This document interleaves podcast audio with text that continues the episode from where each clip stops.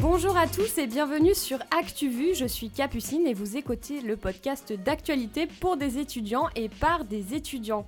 Quelles sont les infos marquantes cette semaine? On résume tout dans la joie et la bonne humeur. Étudiants ou férus d'actu, merci d'avoir cliqué sur notre podcast, on va vous régaler les oreilles. Cette semaine, dans l'actu internationale, Julien, tu nous parles des printemps arabes. Avec les 10 ans des premières révolutions qui ont touché beaucoup de pays arabes. C'est toi, Clément, qui parle de la France? Oui, l'écriture inclusive s'invite à l'Assemblée nationale. En écho, Majid, c'est quoi les bails avec la dette? Alors, je vais vous parler de son remboursement. Et toi, Héloïse, t'as prévu de nous parler de la comédie française. Et oui, elle fait un carton sur YouTube, vous découvrirez que les réseaux sociaux sont un bon moyen de se renouveler pour l'élu culturel. Et enfin, Marion, qu'est-ce qu'on recommande à nos auditeurs? Comment ficher la culture générale? Mais avant toute chose, c'est l'heure des 5 infos de la semaine avec le affluoté de Juliette.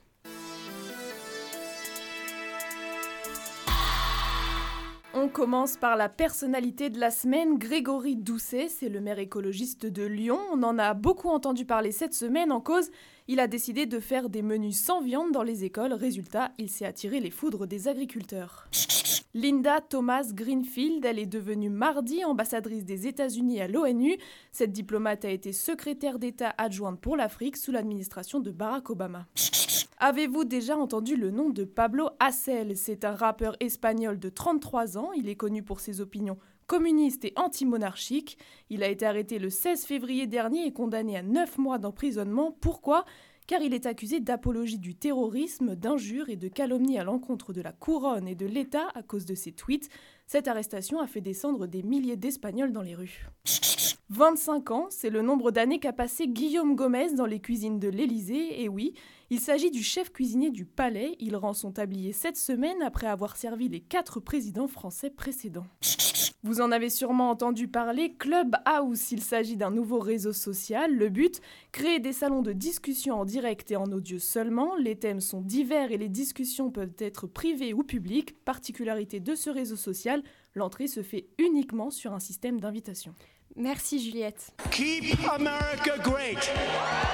How dare you? Can be do what we want to do.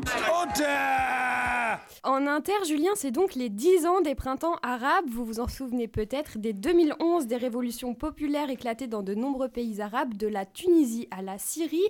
Tous ont tenté de renverser le pouvoir en place. Et oui, Capucine, c'était en Tunisie. Un vendeur ambulant s'immole alors par le feu, en plein centre du pays. Et dans la foulée, la rue s'embrase.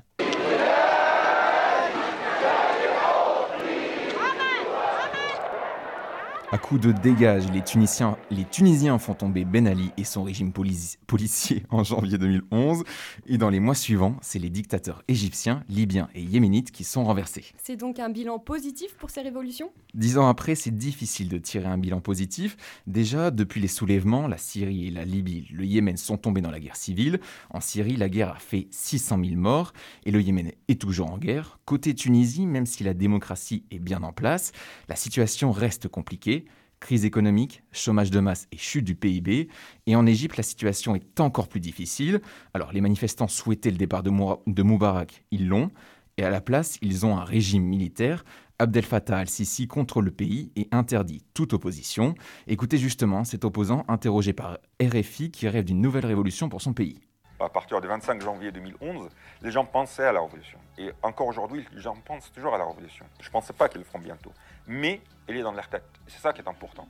Il y a toute une génération qui a vécu ça, et qui l'a vu, qui a assisté à ça, et qui a réussi à le faire un jour. Je me dis aujourd'hui, peut-être, si la Tunisie a réussi à, justement à échapper à une prochaine dictature, peut-être ça serait un deuxième signe, en fait, des départs pour euh, des changements dans toute la région. Et en Russie, un autre dirigeant fait sa loi. Oui, l'opposant à Vladimir Poutine, Alexei Navalny, vient d'être condamné à deux ans et demi de prison pour avoir violé son contrôle judiciaire. Et pour exécuter sa peine, il a été envoyé Le goulag, le goulag, le goulag, le goulag, ça charbonne comme chinois pour toucher gros boulard. Le goulag, le goulag, le goulag, le goulag, ça charbonne comme chinois pour toucher dans une colonie pénitentiaire. Voilà, c'est le nom officiel. Navalny devra travailler dans des ateliers de fabrication de meubles et de couture. Ces camps sont un vrai héritage de l'ancienne URSS. Et on termine avec le suicide d'un ex-entraîneur olympique de gymnastique. Et pas n'importe qui, Capucine, John Guedert, il était entraîneur de l'équipe américaine de gymnastique, championne olympique en 2012. Il venait tout juste hein, d'être inculpé pour agression sexuelle sur une vingtaine de jeunes femmes. Il était aussi accusé d'avoir menti à la police en cachant les agressions sexuelles commises par le thérapeute Larry Nassar, jugé pour avoir agressé sexuellement au moins 265 victimes, dont plusieurs gymnastes de haut niveau, comme Simone Biles. Et Larry Nassar a été condamné à 140 années de prison dans ce qu'on appelle le plus grand scandale sexuel de l'histoire sportive des États-Unis. La République, c'est moi Quelle indignité. Nous sommes sur le service public. Et ils sont là Ils sont dans les campagnes Parce que c'est notre projet Menu sans viande dans les cantines à Lyon, islamo-gauchisme, la semaine a été marquée par plusieurs polémiques. Clément, tu en as repéré une autre, celle sur l'écriture inclusive. Ils sont en croisade contre l'écriture inclusive. Mardi, une soixantaine de députés menés par François Jolivet, élu LRM de l'Indre, ont déposé un projet de loi pour interdire cette écriture dans les documents administratifs. Ils s'appuient sur l'ordonnance de Villers-Cotterêts de 1539. Les actes officiels doivent être écrits en français lisible pour tous. Or, ces députés et défenseurs de la langue française reprochent justement à l'écriture inclusive d'être illisible et imprononçable. Mais qui peut être gêné par cette écriture? Les professionnels qui traitent les personnes dyslexiques ou dysphasiques pointent des difficultés supplémentaires de lecture, pareil pour les personnes malvoyantes, et on ne parle pas des difficultés quand on apprend les règles d'orthographe. Oh et cette proposition de loi rappelle les oppositions politiques qu'on a pu voir dans la semaine. Exactement, Capucine, au sein de son propre camp, François Jolivet s'est vu traité de réactionnaire, mais l'utilisation de l'écriture inclusive ou non semble désormais marquer un bord politique. La France Insoumise, Europe Écologie Les Verts, le Parti communiste et Génération l'ont adopté. Pour ces partis de gauche, l'écriture inclusive est avant tout un moyen de lutter contre les inégalités liées au genre et à terme de faire évoluer le français. L'agenda législatif étant très serré, la proposition de loi a peu de chances d'être débattue et votée. Toujours à l'Assemblée nationale, suite et fin des propositions de la Convention pour le climat. Oui, dernière ligne droite pour la loi climat et résilience, 65 articles qui ont été présentés en Conseil des ministres avant de passer en mars à l'Assemblée nationale. L'objectif de cette loi, réduire de 40% les gaz à effet de serre d'ici à 2030 par rapport au niveau de 1990. Quelles mesures peut-on retenir? Tout d'abord, l'interdiction de louer des passoires thermiques, c'est-à-dire des logements mal isolés, mais d'ici 2028. La publicité dans l'espace public devrait être limitée pour les produits polluants, voire interdite, comme celle sur les énergies fossiles. Un contrat climat devrait être mis en place entre les entreprises polluantes et les annonceurs publics ou privés. Les associations environnementales craignent une porte ouverte au greenwashing. Point d'orgue de la loi, le délit d'écocide créé. Les membres de la Convention voulaient un crime d'écocide avec des peines beaucoup plus sévères.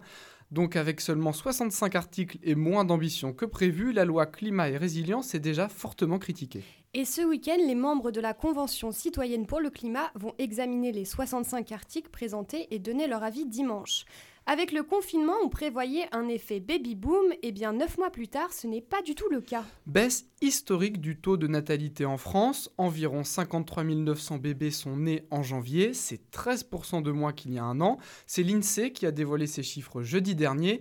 Déjà en décembre, l'Institut de statistique avait noté une baisse de 7%. La situation inquiète. 7035 bébés sont nés l'année dernière en France, un chiffre faible, du jamais vu depuis la fin de la Seconde Guerre mondiale en 1945. Et comment expliquer cette baisse? Anxiété, incertitude, les périodes de crise n'aident pas. Donc oui, la pandémie a bien plombé la natalité, mais les démographes se veulent optimistes. Le projet d'avoir un bébé peut simplement être reporté. En France, les politiques sociales plutôt développées devraient aussi aider. Bah, on m'a demandé de, rendre service, j'ai rendu service, monsieur. Vous en avez assez, hein? Vous avez assez de cette bande de racailles. C'est l'un des sujets qui fait le plus débat, la dette concernant son remboursement, parce qu'il faudra bien rembourser un jour. Les positions varient, pas vrai, Mad? Exactement, Capucine, des chiffres qui peuvent donner le tournis 2700 milliards d'euros de dette. Accrochez-vous, cette somme dépasse notre PIB annuel, c'est-à-dire la valeur totale des richesses que nous produisons. Le taux d'endettement était à 98,1% du PIB fin 2019. Il est estimé à 122,4% d'ici fin 2021. Alors, sur cette dette, deux avis s'entrechoquent dans le débat public. D'un côté, les partisans de l'annulation de la dette. Ils sont plus de 150 experts et politiques à avoir signé une tribune. Le but, je cite, reprendre en main notre destin. Pour Daniel Cohen, économiste et spécialiste de la dette souveraine, le remboursement n'est pas urgent, comme il l'explique sur le plateau de C'est politique. Quand la dette était à 60% du PIB, la charge des intérêts, c'est-à-dire ce que ça coûte en fait en réalité Mm. pour honorer cette dette, était à 3% du PIB. Aujourd'hui, elle est à 120% du PIB. La charge des intérêts est à 1,5% du PIB, c'est-à-dire que la dette a doublé, le coût de la dette a été réduit de moitié. Ne pas rembourser, ça aurait forcément des conséquences, non? Effectivement, de l'autre côté, les pro-remboursements. Pour eux, l'annulation de la dette est surréaliste, comme l'explique l'économiste Jean-Michel Nolot. De la même manière qu'un client qui n'assume pas son emprunt, une faille serait créée dans le système financier. À l'échelle de la crise financière actuelle, cela mettrait la banque en situation de lourde dette. Christine Lagarde, patronne de la Banque Centrale Européenne, reste claire, il n'en est pas question. Ce serait même illégal, argumentant un traité européen qui interdit le financement monétaire des États. Et comment on rembourse alors? Plusieurs solutions sont en cours de réflexion. François Bayrou, haut commissaire au plan, propose un remboursement à partir de 2030. D'ici là, des prêts à 0% seraient possibles pour redynamiser l'économie. Dans ce plan Marshall, comme exprimé, la reconquête de l'appareil productif est en jeu. Bref, vous l'aurez compris, ce sujet est à approfondir, on va en entendre parler encore très longtemps. Bercy resserre les contrôles pour le fonds de solidarité. Bruno Le Maire l'a annoncé mercredi, il faut garantir que l'argent aille bien aux entreprises réellement dans le besoin. 4,5 milliards d'euros sont dépensés chaque mois. Après le premier confinement, sur 92 000 contrôles de dossiers, un tiers étaient frauduleux pour une valeur totale de 43,6 millions d'euros. À Lyon, les écologistes veulent expérimenter un RSA pour les jeunes. Il sera proposé le 15 mars prochain au Conseil métropolitain de la ville. À l'aide d'un budget de 10 millions d'euros, un revenu de 300 à 400 euros serait destiné aux 18-25 ans, à condition d'être sorti du système scolaire et d'autres dispositifs d'aide. Il s'agit d'une des mesures solidaires pour lutter contre la précarité touchant les plus jeunes. Il y a aussi d'autres partis qui ont proposé des RSA pour les jeunes. Vous savez, moi je crois pas qu'il y ait de bonnes ou de mauvaises situations. Pas ça, Zinedine. Non. Oh non C'est aussi la culture qui nous les brise. hein. La chatte, la chatte qu'il a, la chatte Aujourd'hui, Héloïse, tu nous parles de la comédie française qui fait un carton sur YouTube. Une vraie communauté s'est créée autour de cette troupe. Plus d'un million de spectateurs ont assisté à une représentation de la comédie française depuis le premier confinement, soit 16 000 personnes par jour, contre environ 1300 dans les trois salles qu'abrite le théâtre. Et d'ailleurs, elle a été fondée quand, la comédie française? En 1680, elle propose un répertoire de textes classiques et contemporains, comme L'école des femmes de Molière, jouée entre autres par Thierry Ancis et Guillaume Gallienne. L'un amasse du bien, dont sa femme fait part à ceux qui prennent soin de le faire cornard. L'autre, un peu moins, un peu plus heureux, mais non pas moins infâme, voit faire tous les jours des présents à sa femme, et d'aucun soin jaloux n'a l'esprit combattu parce qu'elle lui dit que c'est pour sa vertu. Emmené par Éric Ruff, et grâce à ce passage au numérique, les acteurs de la comédie française ont pu toucher un public bien au-delà de Paris, lieu de leur représentation habituelle. 40% de leur audience est en province et 20% se situe à l'étranger. Et la troupe de théâtre n'est pas la seule à avoir surfé sur cette vague des réseaux sociaux. L'application TikTok fait des ravages du côté des musées et des lieux culturels. Grand Palais, Château de Versailles, Musée Picasso, Quai Branly ou encore la Cinémathèque de Paris, ils s'y sont tous mis et font carton plein. Le Château de Versailles, par exemple, comptabilise à lui seul près de 90 000 abonnés, rien que ça. Dans le reste de l'actualité, Héloïse, il y a du mouvement au quotidien l'équipe. Jean-Louis Pelé, le directeur général de la filiale Média, quitte son poste. Il devrait prendre la présidence du groupe Nice Matin. Et celui qui le remplacera, c'est Laurent Prudhomme, le spécialiste du sport à la télévision. Il était auparavant le directeur général de Discovery France. Il prendra ses fonctions le 1er mars. Elle vient de finir sa traversée de l'Atlantique. À 21 ans, Jasmina Harrison est devenue la plus jeune femme à réaliser cet exploit à la rame en solitaire. Cette professeure de natation originaire d'Angleterre a participé à son premier concours en 2020 avant de se lancer dans cette aventure, un périple entre les Canaries et Antigua qu'elle a bouclé seule en 70 jours. Et puis, je ne pouvais pas finir ma chronique sport et culture sans un petit hommage à notre duo musical électronique préféré. Dans leur vidéo intitulée Épilogue, le groupe Daft Punk, ambassadeur de la French Touch, annonce sa séparation après 28 ans de bons et loyaux services auprès de nos oreilles. En fond sonore, on a entendu le fameux Veridisco du groupe Mythique. Je te donne juste un petit conseil. Franchement, il faut que tu vois ça. Tu le connais lui? C'est vraiment pas mal ce livre. Ça, c'est bon à savoir. C'est quand l'apéro? C'est un incontournable. Il faut que t'écoutes ça. J'adore le concept. C'est de la bombe. C'est où que ça twerk? Mais elle est où la moulaga? Comment ficher la culture G Vous nous l'avez demandé, on l'a fait. Alors qu'est-ce que ça t'a inspiré, Marion? Eh bien, pas grand-chose. Même pour toute l'équipe d'ActuVu, la réponse n'était pas très claire. Alors je dois avouer qu'au début, pour réviser la culture générale, j'étais assez perdu puisqu'il y a plein de choses et euh, vraiment partout, donc euh, je savais pas trop où donner de la tête. Des noms, des entreprises, des chiffres, des sigles, des pays, à des dates clés. La culture, comme son nom l'indique, c'est général, donc vous vous pouvez pas vous casser la tête sur ça, concentrez-vous sur l'actu, voilà. Voilà. Attends Marion, t'as bien un ou deux conseils à nous donner quand même. Oui, pas de panique. Déjà, il faut savoir que la grande majorité des questions de culture générale dans les concours découlent de l'actualité. Alors, soyez curieux. Quand on parle de l'ONU, du Conseil d'État ou du Tribunal de Paris, intéressez-vous. C'est quoi ces instances? Que font-elles? À quoi, à quoi servent-elles?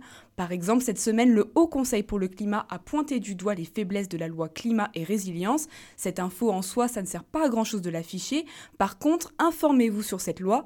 Que dit-elle? Qu'est-ce que le Haut Conseil sur le climat? Que dit que disent les accords de Paris? C'est toutes ces petites infos qui petit à petit forgeront votre culture G, surtout qu'il y a plein de façons de rendre ça un peu plus fun. Moi par exemple, j'adorais réviser avec les vidéos du monde. Août 1896. Mais alors, que s'est-il passé? Un conflit dont les racines remontent presque mille ans. Mais d'où vient exactement cette crise? Des vidéos super intéressantes sur tous les sujets qui font l'actu, c'est vraiment utile pour les concours. Plus ciblé culture G, on vous recommande le dessous des cartes sur Arte, les chaînes YouTube La Folle Histoire, Data Gueule ou encore In the Panda qui parle cinéma. Mais YouTube ne fait pas tout. Capucine, elle, elle a une autre technique. Je faisais des quiz, donc j'ai pas inventé l'eau chaude, mais euh, c'était très efficace et euh, s'amuser tout en révisant. Et ça, est-ce que c'est pas le Graal? Il y a aussi des applis sympas, par exemple Quizless qui permet de créer tes propres quiz et Carte du Monde Quiz qui permet d'apprendre à situer les pays, apprendre les capitales et les drapeaux, c'est assez fun. Tout ça pour dire que réviser en s'amusant c'est vraiment possible, car ce qui est cool avec la culture G, c'est que c'est vous qui choisissez le programme, alors faites-vous plaisir, regardez, écoutez, lisez sur tout ce qui vous donne envie. Surtout ActuVu. Et c'est la fin de cet épisode. Merci à Juliette, Julien, Clément, Majid, Héloïse, Marion et Simon à la technique. Et à vous de nous avoir écoutés. N'hésitez pas à nous suivre sur Instagram, Twitter, Facebook pour liker, commenter et partager nos différentes publications. Nous sommes présents sur toutes les plateformes d'écoute. Vous pouvez bien sûr écouter ou réécouter des anciens épisodes. On remballe. Merci à tous. Bon week-end.